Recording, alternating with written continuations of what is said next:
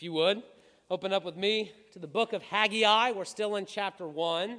If you're having trouble finding it, which is okay, it's a rather short book of the Bible, and in the Pew Bibles especially, you know, you, you pass over it in one page and you think, uh, it's okay. Table of contents is there for a reason. You can find Haggai there and flip to it. I, I'm sorry, I don't have the page in front of me, but you'll be able to quickly find it as I'm giving a brief introduction to our text this morning. Book of Haggai. We're in a couple verses, 12 through 15. If you recall, we're in a new sermon series, Homecoming and Heart Checks, serving God in the present. And as I discussed last week, which is this first kind of part to this sermon series, uh, these people of God are coming home. They're home from the exile. There was a rather large empire who destroyed their home and took them away from it. And as God promised and worked, He brought them back. But things are different. They are not what they used to be. And more than that, as they are coming back into things, there is a heart check that is needed for the people of God. They are, uh, uh, they are not only not putting God first, uh, they are really, in a lot of ways, ignoring God and focusing in on themselves. And God, as He is working and revealing Himself, is, is pulling them away from those things. And as I discussed this kind of intro, what I didn't do, I saved it for this week, was give you a brief introduction to the cast and crew, right? Uh, who, who, who do we have here, and, and, what are we talking about? Haggai, this, this minor prophet, he's, he's not really minor, right? He, he is a, a prophet of God. We call him minor because his text is shorter, right? The words that he gave, uh, we have a, a, fewer of them. And so, if you were to compare it, for instance, to the size of Isaiah, uh, you wouldn't even be past the introduction to the book of Isaiah when you're finished with Haggai, right? So it's not like Haggai is lesser uh, in work to Isaiah. It's simply a, a, kind of like a length thing for our, for our text. But Haggai, this prophet, is speaking to these people, and, and there are some names that come up quite often. Zerubbabel. I desperately tried to name Carwin Zerubbabel, but Rebecca said no. It was just used too often. She didn't want a name that was used so much. Uh, that's a, that's a joke. Uh, anyways, uh, so Zerubbabel, uh, you know, it, it's this name that, you know, you know, you're like, ah, that name actually sounds a little familiar because I hear it all the time. But where do I hear it? You hear it in Matthew chapter 1, the genealogy of Jesus. The reason why Zerubbabel is so important is that as God is bringing his people back, it's not just to bring them back to the land and say, hey, I told you, there is a grander plan here, a salvation plan. And if you are familiar with this Bible movement, this redemption narrative, you know that the plan is moving through the bloodline and lineage of King David. And who do we have here in Zerubbabel, the son of Shealtiel, but a descendant of David through Solomon? What a powerful testimony that not only does God bring back his people, he brings back the salvation narrative as well. It is continuing. And so, Zerubbabel, this governor of the people, this leader, he's not a king, right? But he's functioning in this leadership role, is there and is working for the people. The Spirit is stirring in him mightily. There's another, though, Joshua, but not Joshua who conquered the city of Jericho, right, as the song goes. No, this is Joshua the high priest. Many people know him because of his dirty clothes. If you don't know what I mean, type into Google. if you, if you want to, Joshua in the dirty clothes, and see what pops up. And you'll see this very famous Bible text out of the book of Zechariah where uh, Joshua, the high priest, is being accused by Satan. Well, that's not the only place Joshua is found. He is the priest, he is the intercessor, the pastor, as it were, of these people in this time, moving them into this land again. Also, following in the lineage, not of David, but of Aaron, another covenant in which God said, I will keep this priesthood here as a revelation of what I am doing. Sacrifice to keep you clean.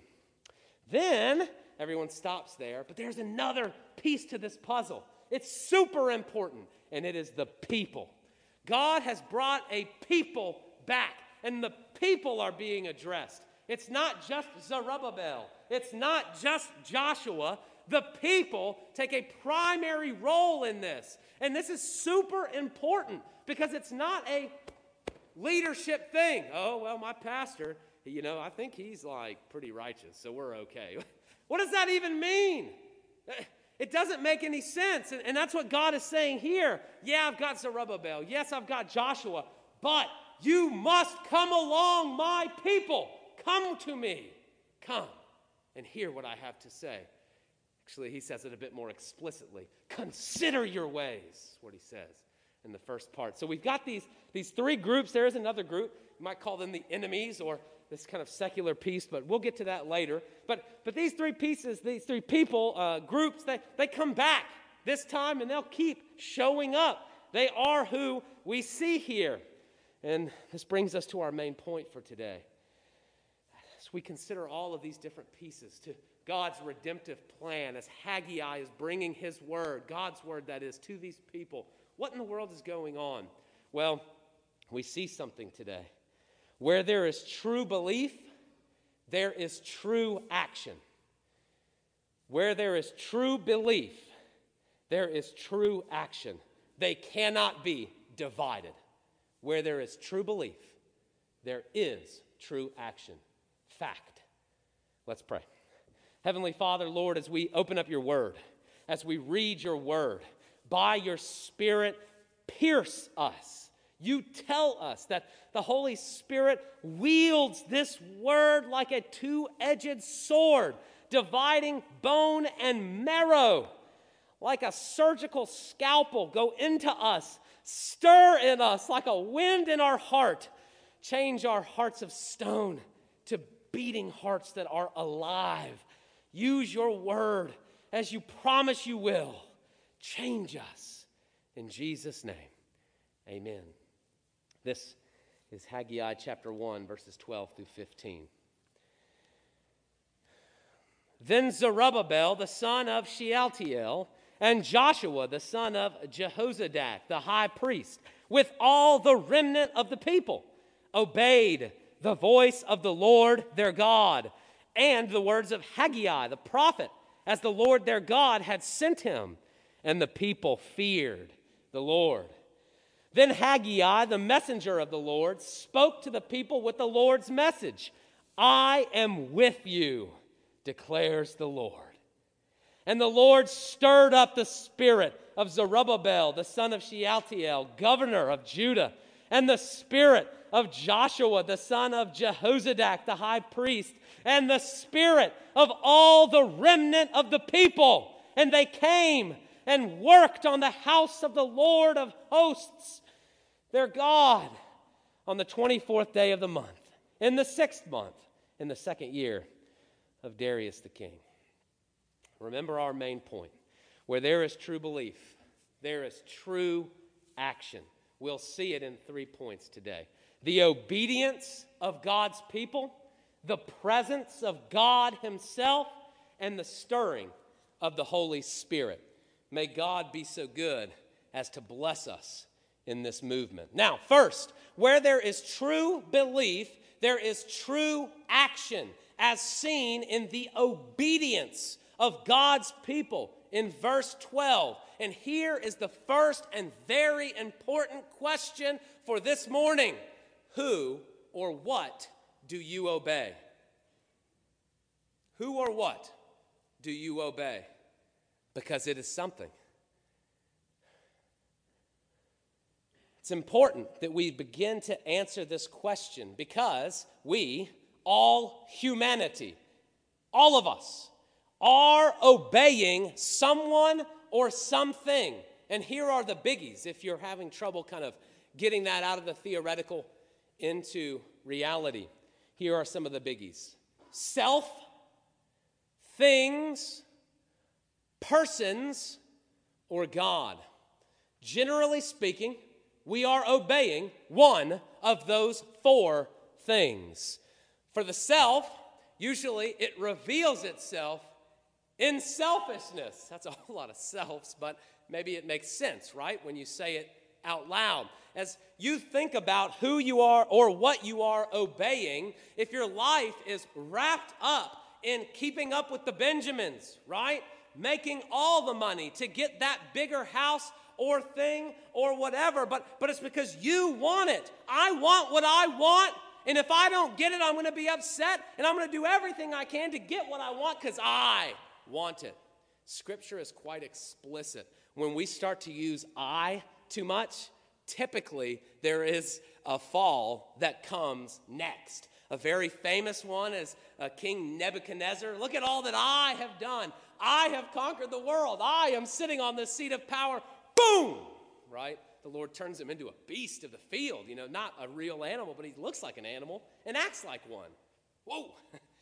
what? You know, and, and he doesn't do that to us now, but what a strong reality and image for us as we think about who we are obeying. It is so easy in this world. Think about all the ads and, and all of the treat yourself moments of this life nowadays, especially in America. Money, money, money is made on this part right here. How selfish are you? That's just one.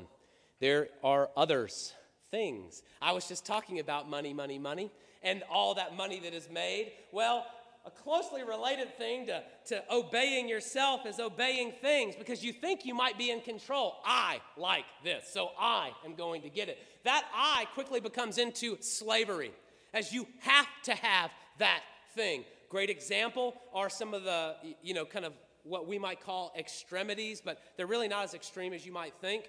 Alcoholism, addiction to pornography, uh, uh, drug addiction, uh, also uh, uh, prescription medication. There are uh, people who are addicted very easily to things like TV shows. I can't miss that. Can't miss my TV show. You can miss a whole lot of other things. You miss church on Sunday morning, you know, when it's raining, but you can't miss the TV show, right? Uh, you can't miss ball games, whatever it is, right? There's this intense moment where things, boom, hit, and your greed is accidentally revealed until it's not accidental anymore. And you're so captured by whatever the thing is that you can't get out of it, even if you thought about it, first of all, which you won't, because you will be enslaved.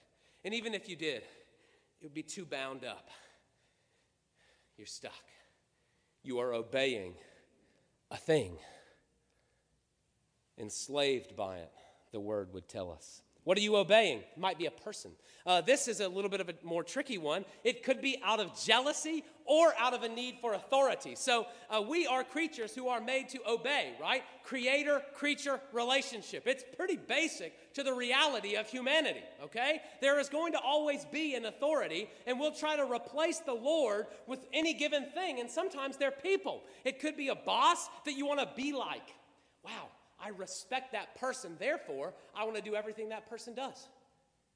Dress like him or her, uh, you know, maybe get the same education style, might read the same things. Uh, celebrities, you know, I want to be like this celebrity, so I need to buy those shoes, right? And so then, oh, there's the thing. Oh, there's the self. Oh, now it's a person, right? Because a person just told you to buy the shoes, and you did it. You didn't even try them on to see if they were comfortable. You just dropped how much ever money, you didn't even know. Because the celebrity had it, right? It sounds so ludicrous to say in this room right now where we're talking, but it happens all the time. And it happens to us. There's another piece to the puzzle, though, because even as we look at people that we think, wow, I want to be like that person, I need to do those things, oh, I'm also jealous of XYZ. Therefore, I need to do these things to be A, more powerful, B, have more stuff, or you know uh, assert some kind of power or domination over that person so i can be better or, or whatever whatever measurement you want to use right? So it's crazy this spectrum. Be like this person hate this person. Maybe both. Because when you think about it in our sin we actually don't make a lot of sense in our brains right? When you look in the mirror and you think why am i doing the things that i'm doing? It makes no sense right? But it happens and that's sin and it makes no sense because us in this room, I pray, are those who are confessing in the Lord Jesus Christ. And there is another thing, a person that we can be obeying, that can be our authority. And it is God Himself. God seeks to bring us out of these things by giving us his very word and his messengers, the prophets. Verse 12 is quite explicit. Listen to this the word that is given and the messengers. Then Zerubbabel, the son of Shealtiel, and Joshua, the son of Jehozadak, the high priest, with all the remnant, right? Those three groups, right? Obeyed the voice of the Lord. They obeyed the voice. That means God is speaking. And, right? There's, a, there's an and. It's not a, it's not a this is what this is, right? Haggai talked and it was the voice. This is God speaking, and then, and the words of Haggai the prophet, as the Lord their God had sent him and the people feared the Lord. So he's drawing them out of these things because remember, just a few verses before, and if you weren't with us then, just look back in verses 1 through 11. They were stuck on the things. They wanted the paneled houses. The paneled houses? What? You know, you think about it, it's just so crazy, but but we do the same stuff. If only I could have this one thing. You know, when I was in high school, yes, it's embarrassing. I'm not going to act like it's not, but it is what it is. You know, all of the all of my friends, you know, we had to have like a cool audio system in our car, right? Man, we had to have the Beats, yeah? You know, so we could drive to Walmart. Where's Rebecca at? So we could drive to Walmart and Sonic. That's all the places that Fayetteville had. Uh, just Walmart and Sonic. But you had to have the audio system, right? Or it wasn't enough. You know, it, the paneled houses, you know, the, the what, you know, but, but boom, you're wrapped up. And it seems so innocent, but it's not. It's deadly. And God says as much in verses 1 through 11. It boom, pulls us out. And they obey as God is speaking. This is the power of the good news of the Lord Jesus Christ. You know, I was talking about that stirring. God stirs in us this wind that crosses across our heart, this supernatural moment. There are many phrases for it in the scriptures being born again, a new creation, stones of uh, uh, hearts of stone to hearts of flesh, a new man, a new woman, right? We, we have all of these different images uh, of the dry bones, Ezekiel 37, right? Where uh, them bones, them bones, them dry bones, right? They rise up and God. Whew, blows his spirit on them. Do you remember? Check it out if you haven't seen it. It's powerful. But as we see these phrases and these images, there is a moment where what we see is the gospel, the good news of, of what Jesus is doing, which is breaking us out of our prisons to people and to things and to self. And as he breaks us out, he doesn't just open the door, he demolishes everything. So even if we don't want to go because we don't know what's going on, he grabs us by the hand and walks us out. That's the good news. That's what Jesus came to earth to do. He lived that perfect life and he died that sacrificial death so he could abolish the powerful slavery of sin in God's people's lives, that we might wake up and we might live lives that are right and good and after the Lord. If we would use the words here, obeying the voice of the Lord, obeying, doing that which God asks. True action in the form of obedience to God's word is a mark of true belief. There is no way around it. It is what it is. Secondly, where true belief is found, there is true action in the very presence of God. Verse 13. You know, verse 12, we love, right? Oh, the people obeyed. I can obey. I know that I can serve the Lord, but I might remind you of the danger of the personal pronoun I. And what happens if we keep saying I? I can do this. Oh, I will obey as these people did. I will do such things. No, we always want to be the active ones. When I use a main point like where there is true belief, there is true action, we think the action is talking about us. Oh, I'm going to do something. That's what he means. That's not what I mean. That's secondary to God's action on our behalf. All right? We who are the followers of God must acknowledge where all action begins God Himself and His movement, His action towards His people. And when he moves towards his people, two things happen comfort and power. Notice it in verse 13. Haggai, the messenger of the Lord, spoke to the people with the Lord's message I am with you, declares the Lord. Of all the things that he could say, I am with you. Of all the promises in Scripture, this one comes up so often, right? I am with you. I am with you. Do not be afraid. I am with you. Our God he is here. Our God is present. He is ever present. Our God is with. Our God descended. Our God is here. He is moving in front of us. He is behind us. The cloud, the pillar of smoke, the, the fire, all of these things. God is with us, right? Over and over. God's people constantly say it. God is with us. God says, I am with you. And this action from God brings us comfort in salvation because that is our biggest need. If God doesn't move toward us, we're done. It's over. Into the game. We cannot get to God without a movement of God to us. And that is our greatest need. That is the need. Everything else is secondary. And God does it I am with you. And if God is with us, that means that there must be something in between us and God. Because think about it. If God is with us and He is perfect and all powerful, and we are imperfect with no power, we would be destroyed when we come into the presence of God. And so, how can He be with us unless He has taken care of our imperfection? By the working of his son Jesus, who is the great mediator, the great intercessor, the one standing in between. You know, when God spoke from the mountain as he's giving the Ten Commandments, the people run for the hills. They roll out. God starts talking, they run. Moses says, God, no, don't do that. God's speaking. We should listen. And God said, No, Moses, they're right. Without a mediator, they're done. But Moses interceded and revealed the Lord Jesus. And time and time again in the Old Testament, we see these promises this Messiah, this coming Son of David, this promised Prince of Peace who is coming into the world. What's he going to look like? We don't know. What's he going to do? He's going to save us. We do know that. And he did it on the cross at Calvary. Jesus completed the work. And because of that, we have comfort when God says, I am with you. But also, God says, I am with you, and this action gives us power.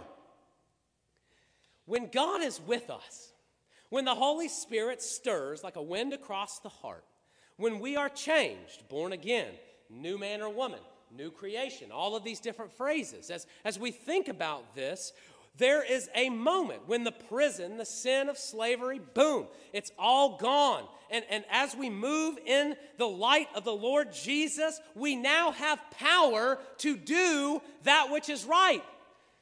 And so, where there is true belief, there is true action, first from God, secondarily from his people, just as we saw in our first point. As God is working, we are comforted because he takes action towards us. But as that action is taken, we then have capability by him. And, and actually, the scriptures are even more explicit. He even sets up good stuff for us to do. And my stuff isn't your stuff, isn't your stuff, isn't yours. He sets this whole thing in motion that as we are believing, there are good things that we might move forward in, righteous works that will reveal the Lord Jesus and bring others in as God has called us to do it. It's powerful. And so when God says, I am with you, there is comfort and there is power. On to our third point. Where true belief is found, there is true action in the stirring of the Holy Spirit, verses 14 and 15. When, when thinking from the bird's eye view, okay? So let's think about our belief in the Lord Jesus and zoom out, okay? When thinking from the bird's eye view, the flow of events for the Christian, they're almost never complicated. We can always get complicated in the nitty gritty, okay? Our lives are complicated they're stressful and difficult for us to know because we're not all knowing. And it raises our anxiety and our frustration and all of that stuff, okay? But as you zoom out for the Christian and we think about just what in the world's going on, this is what happens. And it's exactly what happens in Haggai here. God speaks, we obey, God is with us, and we are stirred by his presence. That's what happens for every Christian. God speaks, we obey, God is with us and we are stirred by his presence. We see that in verses 14 and 15, primarily 14. The Lord stirred up not only the leader spirits, right? Spirit of Zerubbabel, the son of Shealtiel, governor of Judah, and the spirit of Joshua, the son of Jehozadak, the high priest, and the spirit of all the remnant of the people. And they came and worked on the house of the Lord of hosts, their God. Remember the one thing they weren't doing in verses 1 through 11, the one thing they should have been going after. The Holy Spirit stirs the leaders. This wasn't just the pastor, this was the spiritual and secular leaders, church and state, Sunday and Monday through Saturday. Okay? He's stirring it all on the leadership side. More importantly, the Holy Spirit is also stirring the people. This is what I was mentioning before. God cares more. Listen well when I say this. God cares more about his people than his leaders. God cares more about y'all than me.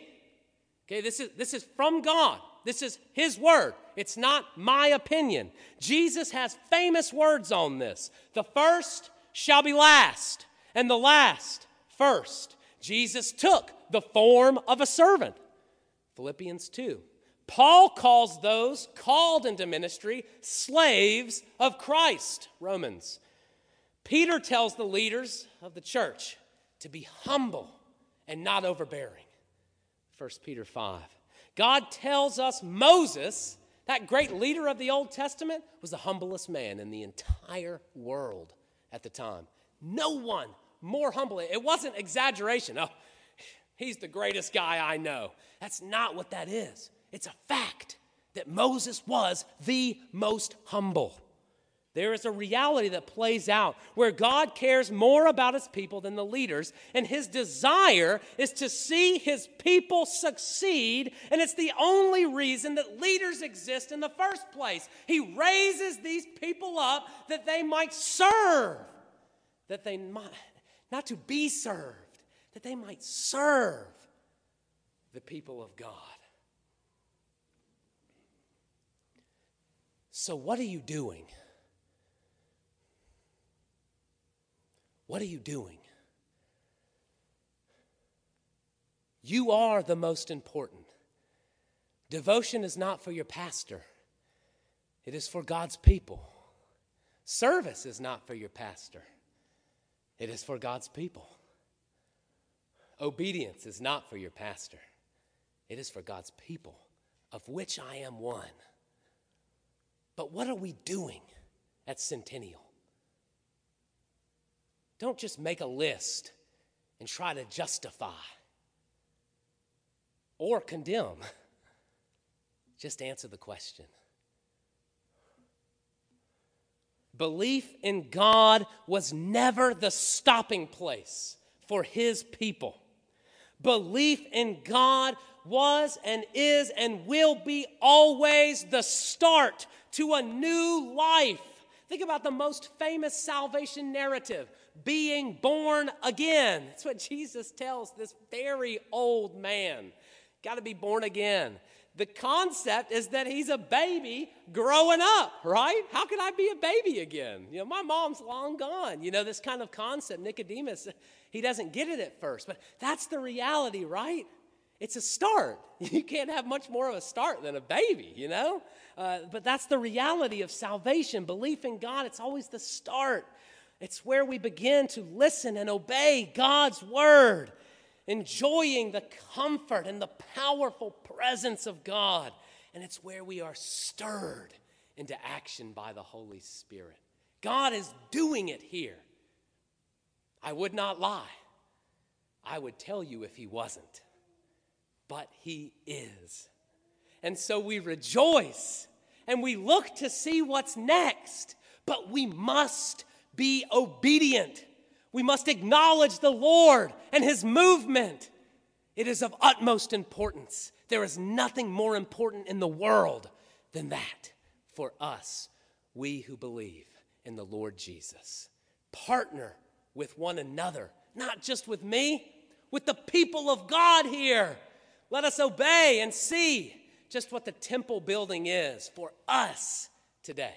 It's a heart check. Could be a hard one, could be an exciting one, probably both if we just wanted to be sober about it.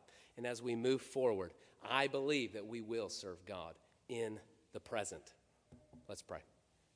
Heavenly Father, Lord, thank you. Thank you for your word. Oh God, thank you for your action towards us. Now help us to be active as we go from here. But before then, may we sing praises and loud unto your name, for you are good. Your steadfast works, they endure forever. And so we sing and worship you now. In Jesus' name, amen.